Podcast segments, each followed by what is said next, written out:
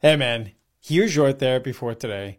We overanalyze so much. I see it when I have some new clients and we start going through all the therapy jargon and such, and we identify, you know, maybe a label that de- describes them or what their illness is, so to speak, which I try to shy away from. I don't really like the labels, but anyway, it's part of the job.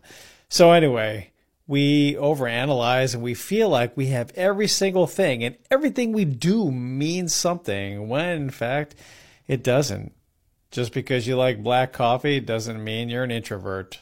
Maybe you just like the taste of strong coffee and without all that cream and sweetness.